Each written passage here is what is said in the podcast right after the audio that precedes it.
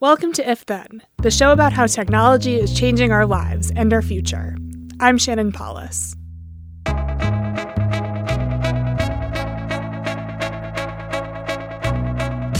Hey everyone, welcome to If Then. We're coming to you from Slate and Future Tense, a partnership between Slate, Arizona State University, and New America. We are recording this on the afternoon of Tuesday, July 30th. On today's show, we'll talk about the science and technology behind skincare products. The world of skincare can be really confusing. It's basically chemistry wrapped in marketing, beauty standards, and people who hope to take your money. To help us sort through what actually matters to your face, I'll talk to Victoria Fu and Gloria Liu. They're co founders of Chemist Confessions, which is a blog and Instagram account that help people understand the science behind skincare products. After the interview, my colleague Erin Mack will join me for Don't Close My Tabs, where we'll talk about the best things we saw on the web this week. That's all coming up on If Then. Okay, round two. Name something that's not boring. A laundry? Ooh, a book club. Computer solitaire, huh? Ah, oh, sorry, we were looking for Chumba Casino. That's right. ChumbaCasino.com has over 100 casino style games. Join today and play for free for your chance to redeem some serious prizes. ChumbaCasino.com. No purchase necessary. Full prohibited by law. 18 plus terms and conditions apply. See website for details. Now it's time to talk about skincare products and the ingredients that go into them. If you've ever put even a little thought into picking out a face wash, you know that there are approximately 1 million products available to do the job. Atop that, there are lotions, masks, serums. There are products that are sulfate free, paraben free. There's stuff that has CBD added to it. As someone who reports on health and wellness, I find myself asking all the time is all of this stuff just marketing bullshit? There are, in fact, smart people involved in the skincare creation process, like our two guests today, Victoria Fu and Gloria Liu. They're co founders of Chemist Confessions, which includes a blog and Instagram account that help people understand the science behind skincare products. They're also developing their own small line of products, which they of course sell alongside detailed descriptions of their ingredients. Victoria and Gloria, thank you for joining us. Thanks for having us. Hi, how are you? Good. um, so I first found you guys through Instagram, um, where you have about 80,000 followers. And Instagram is usually a place uh, that's used to sell products and show us other people's like shiny lifestyles. And it's sort of a fantasy land. So I'm wondering how you decided uh, that Instagram would be a good venue for debunking and educating people about skincare that was one of the questions we had was like is there a community of people who want to know more about skin science on instagram but what the heck let's just get started and see where it goes yeah and it definitely helps that it's shorter we can actually give uh, bite-sized i guess like science facts and it kind of helps us to communicate just on the ingredient science in a more simplified way versus like a blog where we could probably write for forever. And um, I think we already kind of abuse the word limit on Instagram, but it kind of helps simplify our message. And what made you think that, oh, people need to understand ingredients better? Yeah, so uh, I think the with all of the marketing noise out there, it was just hard to understand what these ingredients were really doing for your skin. Um, people kind of have a general idea of like, oh, I believe it's supposed to help with wrinkles, pigmentation, even even those kinds of concepts are are difficult for them. And I think also the really important message for us was to tell people that ingredients have to work uh, will work at the right concentration. So even just the idea of like you need the right amount to get these benefits um, we just wanted to kind of establish like a foundation for customers to understand when they're shopping like what is important and what ingredients are important to really get the effects and really make the most out get the most out of their skincare Yeah, there's a, a post that I like from pretty early on on your Instagramming where there's a photo of a cat and the cat saying like I sneezed actives into your serum that'll be ninety oh, dollars as though That's like my the, that's your cat. as though like the mere presence of those ingredients in whatever amount will will magically Right. transform your face. Exactly. Exactly. So what do you guys do in your own skincare routines with all of those options out there and like all of those? I feel like you could have a hundred step skincare routine these days. Um, it's funny that you asked that because we, the both uh, two of us, are actually pretty simple, um, and and we travel so much for Chemist Confessions that you're kind of forced to take just the most important pieces. Um, we know that there's been so much material out there that advocate for eight, then ten, then twelve, then a gazillion um, skincare routine, and we try to encourage people. Um, you know, if you do eight to 10 steps and it works for you, great. If not, then um, just keep in mind that you cleanse, moisturize, and sun protection are the most three most important steps. As long as you have those bases covered, consistency is key. Like if you have a three step routine that you stick to every day, it's probably better than, you know, feeling the guilt on a late night than rushing to get a step routine that you stick to for a week. Yeah, and and we definitely follow the just the very simple cleanse, moisturize, and sunscreen. And I think the only times like we'll change it up or have like more products than that is if we're actually, um, you know, trying to create new formulas. And if that's the case, then Gore and I sometimes are like trying half face, like two different formulas. And so, yeah, we are generally like lazy people with our routines, I guess. So when you say half faced, does that mean you're doing like an experiment on yourself with a new formula? Yeah. Oh, yes. yeah. And also it's it's yeah, just for comparison and we also kind of run out of skin real estate. So we kind of just have to go to towards half tape using half face, yeah. Okay, we're going to take a quick break, but we'll be right back with more from Victoria Fu and Gloria Liu, co founders of Chemist Confessions.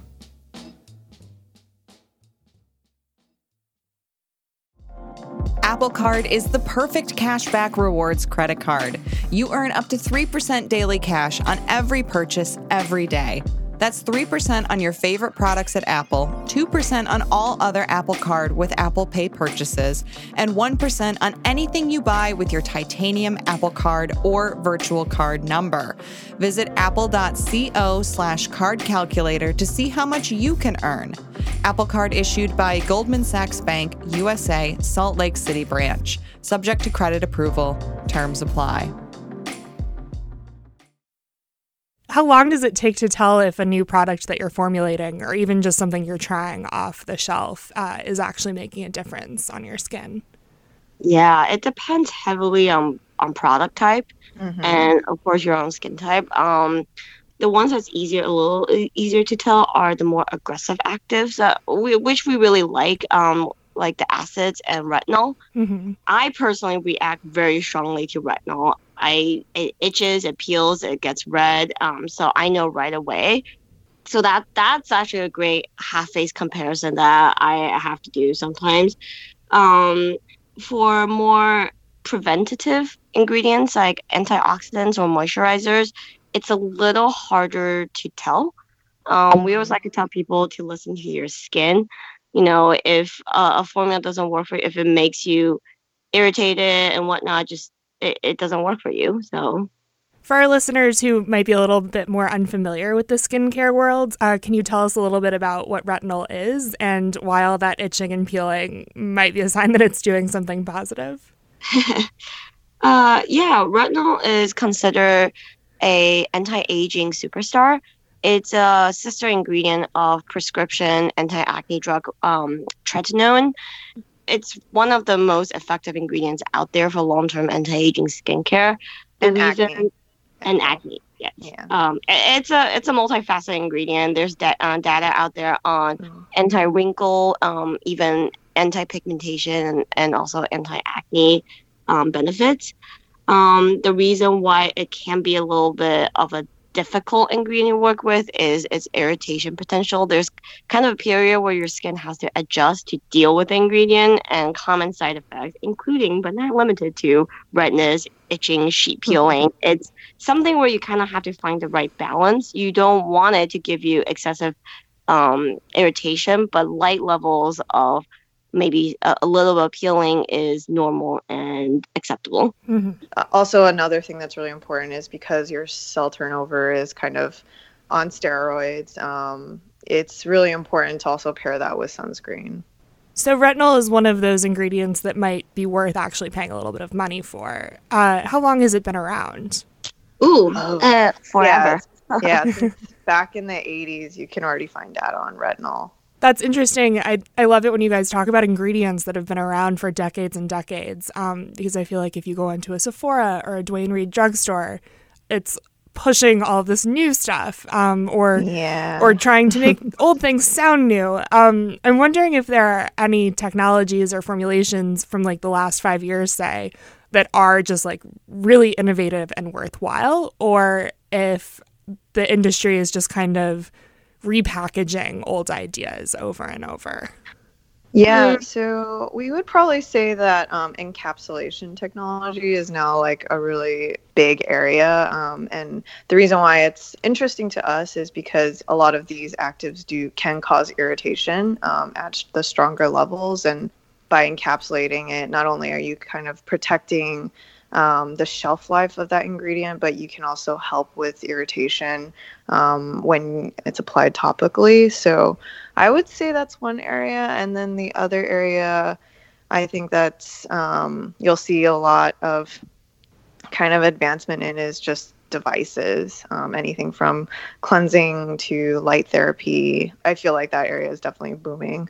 Yeah, I kind of want to uh, segue off that a little bit. Is that this is something a little difficult when we write on Chemist Confessions because Mhm.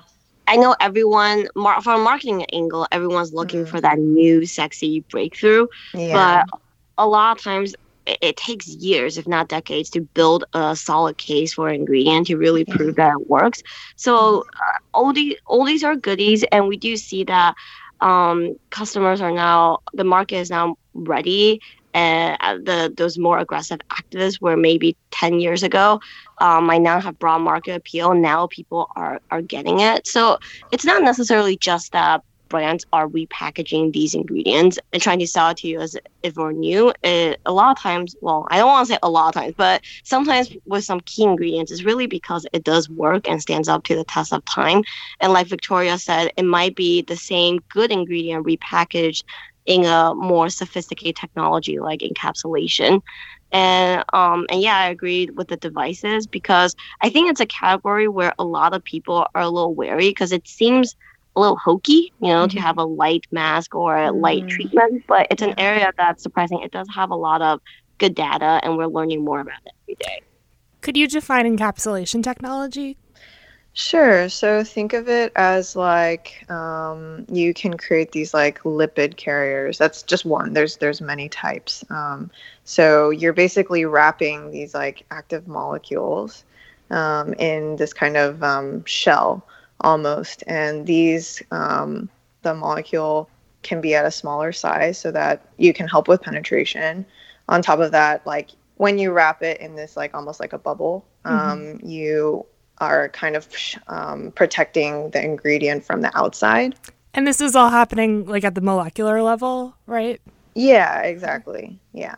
So how can I tell from reading an ingredients list that this like cool technology is present in the stuff That is a great that is a great question. Unfortunately, from the ILU, it's pretty difficult. Um, but the thing is, if they do use encapsulation, you probably will hear about it in the marketing. Um, it's very difficult for us, even. It's very difficult to really sift through like which encapsulation technologies they're using, and then also to even know the true effectiveness of these encapsulation technologies. And the other thing to add on is it's pretty expensive too. So, you know, whether or not it's being used at the right level is also difficult. So it's it's kind of this new area um, that we definitely see a lot of potential in. But in terms of like navig- helping people navigate this this channel, um, we're not quite there yet. Yeah, I know transparency is a real problem in the skincare industry. Can you speak to how you're trying to change that a little bit? Yeah, as Victoria mentioned earlier, one of this key concepts we're trying to communicate is that just having the right ingredients not enough. Having the right level of ingredients really important. Mm-hmm. So with our own product line, we uh, we have a highly transparent ingredient list where we give you the exact percentages of all of our key active ingredients. And on top of that, I think the decoding and trying to communicate more the gray areas of the industry when we work, what's difficult is that people want to hear black and white, right? People want to mm-hmm. want people to say parabens are evil or parabens are awesome, and take really hard stances. And in our blog, in, on the Instagram, we try to explore more of the gray areas to try to present the data as is what we know today, what we don't know, where we're trying to go. And interestingly, people really like that because they're starting to catch on that any really hard stance out there is probably a little unfair. are there any marketing claims that are just total pet peeves for you where you're like, when you hear this, it's bullshit, stay away? I think my favorite, my personal favorite, uh, it doesn't, it just makes me laugh is the really old school, like sci-fi fantasy storytelling ones. Um, the one that's the ones that's straight up like there is some exotic flower that blooms once every five years and we went there and collected the first dewdrop of you know like the ones that's very exaggerated. Yeah. and people get very creative with that. I i find those humorous. And but I, I on the flip side it doesn't really annoy me because i think people are getting over those claims. They're not as powerful they used to be. People really roll their eyes at that now um, the ones that really irritate me nowadays are the ones that claim benefits of a of a hot ingredient, like say vitamin C, um, because everyone, um, more people are aware of how good ascorbic acid is for your skin now. But then there are products out there that claim these buzzwords like vitamin C, but they either use a not very effective version or they use it at a very very low level to mislead consumers. That really that's pretty annoying to me. Mm-hmm. Yeah, and I think the pet peeve I have is um, what we call kind of science washing, and mm-hmm. what that what happens with that is like you're you're you're really confusing the consumer now with by just throwing like science words at them you know just to kind of establish that you're like this expert and whatever you put in there is um, sounds really potent but even for us sometimes we'll read descriptions that the branding is uh, definitely positioned to be much more, you know, ingrained in research, scientific research. And even for us, it's like we have no idea what they're trying to say or what it actually does. And I think that that kind of marketing message is extremely difficult for a customer to really know what they're buying exactly. It kind of reminds me how if you go to like a Kiehl's uh, store, they're all wearing lab coats just to like mm. look fancy. okay, it's time for another break, but we'll be right back with more from Victoria Fu and Gloria Liu.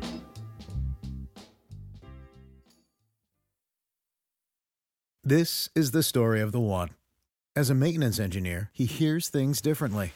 To the untrained ear, everything on his shop floor might sound fine but he can hear gears grinding or a belt slipping. So he steps in to fix the problem at hand before it gets out of hand. And he knows Grainger's got the right product he needs to get the job done, which is music to his ears. Call, clickgrainger.com, or just stop by. Granger, for the ones who get it done. I'm wondering if having this inside knowledge of how um, marketing is used to confuse people in the skincare world, which is a world in which you're experts, has changed how you buy things in other areas of your life. Like, do you go around being extra skeptical when someone's trying to sell you like a new laptop that has all this jargon attached? I don't really. I think maybe the only area that's like extended into is like vitamins and supplements because I, I, you know, we, we do have an I just a general idea that Um, that's also an area that's like just not re- regulated. And um, with that, I think a lot of the messaging and that it, it leaves me at least a, a little skeptical. um, when you're formulating a new product, um, whether for Chemist Confessions or you both used to work at L'Oreal, what is the most challenging problem to solve? Yeah, I think for me, it's scale up. It's always been scale up, is going from bench to making hundreds of kilos of product. Um, you just never know what will happen until you go through the process. What can go wrong at scale up? Because you're aren't you just using like the same formula but more of it? Yep. When you're at that scale, you know, just it's hard to explain, but I guess I would say like you're looking at things like viscosity, um, pH, even color. Um, sometimes that you're just surprised by. You, you just can't do the exact same process in scale up um, just by because you're using a bigger kettle and with that comes surprises did working at L'Oreal change the way that you think about um, products when you go to shop for them for yourselves?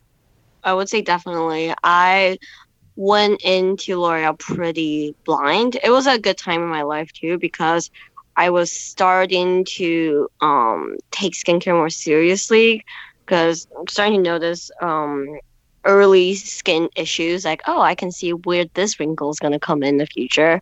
But um, I went through a phase where I started buying really expensive products because, mm-hmm. I mean, I'm sure a lot of people walk through the same same steps, just more expensive must be better, right? So at L'Oreal, um, L'Oreal gave us a lot of insider knowledge for sure, and now I'm definitely more mindful and more skeptical of skincare claims. Yeah, I think we both share the same sentiment after working there. Is that you know like. Uh, for some reason there's no awareness around the actual ingredients you know you you hear a lot from experts like dermatologists and estheticians who get to work from the skin, coming from the skin side and working with skin. But you don't actually hear from the people who are actually making these formulas. And there's a lot of, you know, insight that could be shared from that angle. Right. And I was I always tell Victoria, I feel like it's like working in the industry for so long and being in the know, it kind of robs you that sense of that you know, it's like unboxing videos where people people are just so yeah. excited to get new product. That's yeah. definitely gone for me now. Because a lot of times when we get new products, it's also for work to to see what's out there, to know, um, uh, keep up with trends, technology, yeah. understand. So you kind of you already lose that consumer angle of like, oh, this is a really cute packaging, or I really believe right. in product and you're all full of hope and joy. Yeah, that's going. yeah. That's, that's so blind sad. joy. That's such a good way of putting it. Um, I wanted to ask you about a new line of makeup that I find really fa- fascinating. It's called sure. War Paint, and it mm-hmm. claims to be for men. Um, and I'm wondering if you could, if there's any reason under the sun that men would need different ingredients in their skincare and their in their makeup versus yeah i would definitely say i yeah we we believe that all ingredients um, work in the same way. The only way it would be different for men is um, you know men's skin tends to be oily more oily. So uh, sometimes textures are lightened up um, they're more matte to kind of accommodate that um, and just i think uh, that's the it's kind of what men look for is like kind of like refreshing, very light feel. And that would be the only difference. But other than that, yeah, there's there's really no separation and that's why for us like when we formulate um, everything is unisex i'm also wondering if you could talk a little bit about um, this one particular product that you've discussed on your instagram before called Good Genes it's a like cult favorite. It's $105. um, what is that product supposed to do? And is it worth shelling out over $100 for? Well, um, I mean, it's a solid product. I feel like is it worth $105? A little subjective.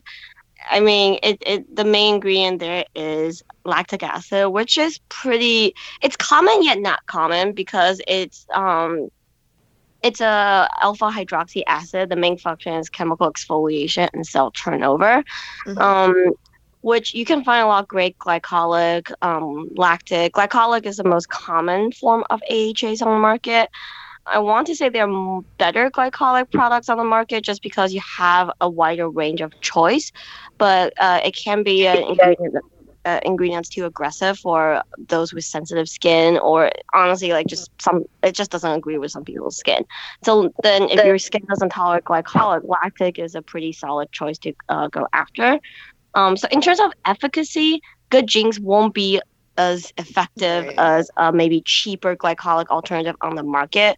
But if you're looking for just a lactic acid product then it can be a good option because there just isn't as many um, formulations with lactic acid to choose from. hmm Yeah, and I the level used there is um, on the lower end. So we probably would say, you know, if you've never used AHAs, if your skin is maybe skews more dry, um, then you can use this as kind of like a good intro. But then, you know, for people who are well seasoned, we would try to push them up to a higher percentage of lactic acid. At least start around like fifteen, like fifteen percent. Yeah. Interesting. And would that be available in a cheaper product, or do you have to pay over a hundred dollars to get this like magical lactic acid stuff? Yeah, so right now we're in a really interesting um, place in the industry. You can find, say, lactic acid, say 10% lactic acid in an ultra cheap product like The Ordinary. Um, but I also think uh, we also have the opinion that the ultra simple formulas lactic uh, of these aggressive acids sometimes can be a little dangerous because um, when it's overly simplified, it might lead to irritation. Um, again, I think it comes with a certain level of experiment. If you can't find a good product that works for you for, say, I want to say under 50, you can find a lot of different options. Yeah, I think that that's what I was gonna say. Is like you know, there's very few products I think Gloria and I would would be like that is worth every penny. You know, at the hundred dollar price tag. So All right. Thank you so much for joining us. yeah, thanks for having us. Okay, we're going to take one final quick break. Then my colleague Erin Mack will join me for this week's edition of Don't Close My Tabs.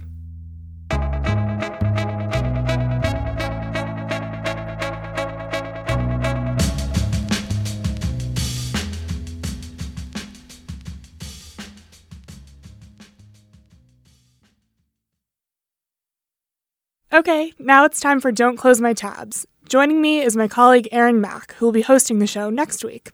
Hey, Erin. Hey Shannon, how are you? I'm good. How are you? All right, thanks. So I'm going to kick it off with my tab this week. It's from the New York Times, uh, an opinion piece by Charlie Warzel titled Equifax Claims May Not Get You $125. And some background Equifax is, of course, the agency that holds on to all kinds of sensitive personal information like credit cards and social security numbers and was in 2017 hacked, uh, compromising all of that stuff for 147 million people. And they reached a settlement with the FTC recently. And the gist of it, as a lot of sites, including Slate, reported, is that if you had your information compromised in this hack, you could fill out a short form and Equifax would send you $125, um, kind of as retribution for the stress that it caused you. And to me, that seemed like a pretty great deal. Uh, having my information hacked is still sort of amorphous and nothing really bad happened. And um, so getting $25, $125 felt like a, an okay deal at least.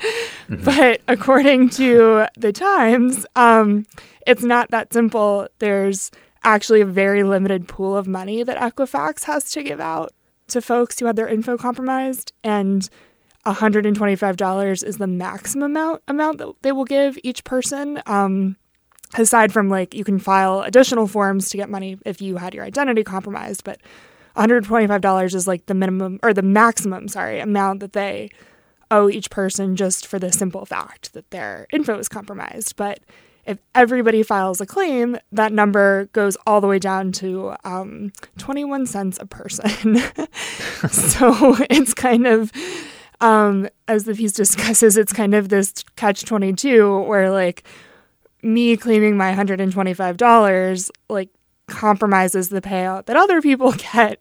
But then if I say, okay, well, I wasn't really affected, I'm going to make sure the pool of money is left for folks who were like genuinely affected by this data breach, like with consequences. Then Equifax can say, oh, well, nobody even cared, and not not even everyone um, submitted these claim forms. It's crazy. Um, Josephine Wolff also wrote about this for Slate, and she was noting that you might not even get that money until like 4.5 years from now. Um, so I don't know how that could possibly help anyone. So it'll be like almost eight years after this breach happened that you would actually get any sort of money.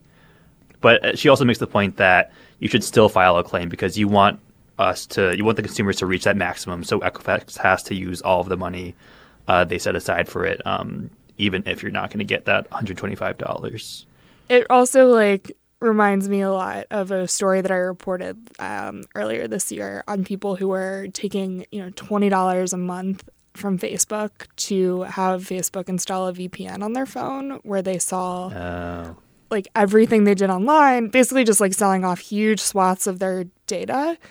The idea that like $125 is going to make this okay for me or could make it okay for me was kind of creepy in and of itself. Yeah, just putting a price on uh, particular aspects of your privacy seems uh, like the future we're going into now. Would you ever let a company spy on you for money? For money, um, I guess it depends on how much money. Um, I would like to think my morals are uh, more stringent than that, but yeah, I guess everyone has a price. It's true. cool. Um, what's your tab for this week? Uh, so my th- for this week is lo-fi hip hop, which is it's been around for a while, but I've been really digging it into this week. I've been a little stressed out. It's been helping me unwind. Um, it's this this music genre that I don't think could have existed without internet platforms like SoundCloud or YouTube, and it combines two of my favorite things, which is um, anime from like the 80s and 90s and really sad hip hop. Uh, so lo-fi usually consists of these like hour-long streams on YouTube or SoundCloud of like jazzy hip hop instrumentals set to old anime clips. And I've read kind of anecdotally that a lot of this is produced by a community of sort of internet users who struggle with depression, and it's supposed to help people cope with uh, that depression. I think I've always been interested in the crossover between hip hop and East Asian cultures um, and the kind of nexus where that happens. So, you know, in the 70s, uh, kids of color from the inner city used to go to these cheap movie theaters that would play kung fu films. And that's kind of what helped birth uh, the Wu Tang Clan and other kung fu influenced uh, hip hop uh, outfits. And then in the 90s, uh, Cartoon Network executives noted that uh, black kids made up a lot of the audience for their Toonami anime programming. And now you have a lot of like Dragon Ball Z references and mainstream rap. And I feel like YouTube and SoundCloud is a lot is like serving that purpose that the theaters and Cartoon Network did um, in the 20th century, where this kind of cross cultural mixing between hip hop and anime is happening, and um, lo-fi is kind of a, a product of that. Cool. Do you have a sense of um, how many people are creating this stuff? Could you listen to this for like hours and hours on end?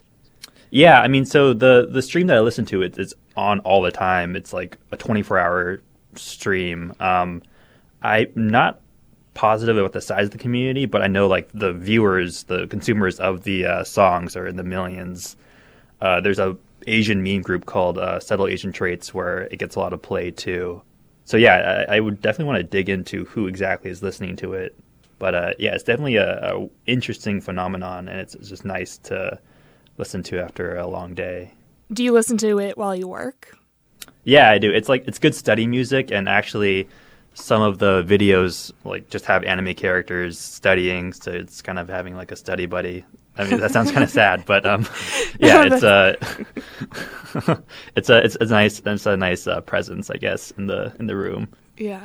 It's uh, it's very therapeutic. A good thing to listen to while you wait for your Equifax settlement. Right? Yeah, it'll chill you out while you're waiting for that. Hundred twenty-five dollars. All right, that's our show.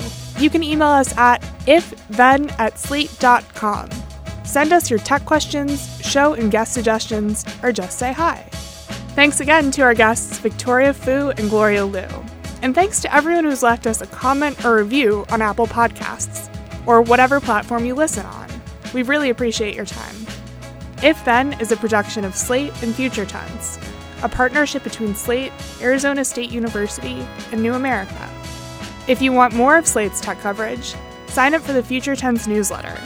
Every week, you'll get news and commentary on how tech advances are changing the world in ways small and large.